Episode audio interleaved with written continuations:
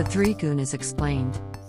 The three gunas explained we are all made up of parts of the three gunas mental state, tamash, inertia, rajas, activity, and sattva, purity. See the chart below of the three gunas explained.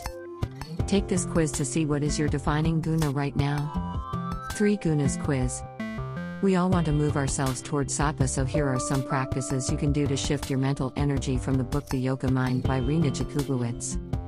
The three gunas explained practices. Tamash.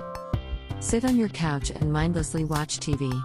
Notice how you feel physically, mentally, and emotionally after spending time being lazy. Grab your journal and pen and make a list of three areas of your life in which you tend to procrastinate. Reflect on how you feel daily when you take no action.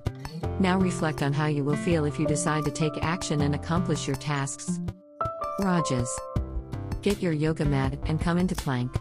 Push the floor away and round the upper back. Exhale and lower into chaturanga. Inhale and straighten the arms for upward facing dog. Exhale and press the hips high for downward facing dog. Inhale into plank and repeat this eight times. Is your mind agitated either from physical exhaustion or unfulfilled desires? Just observe. Sattva.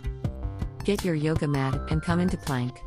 Press your palms flat and round your back some. This could create the sensation of pushing the floor away from you. Drop your knees to the floor for support if needed. Hold the pose for 20 breaths and remember to be poised, serene, and contemplative. Get started the right way with yoga. Download for free top 10 list for yoga beginners.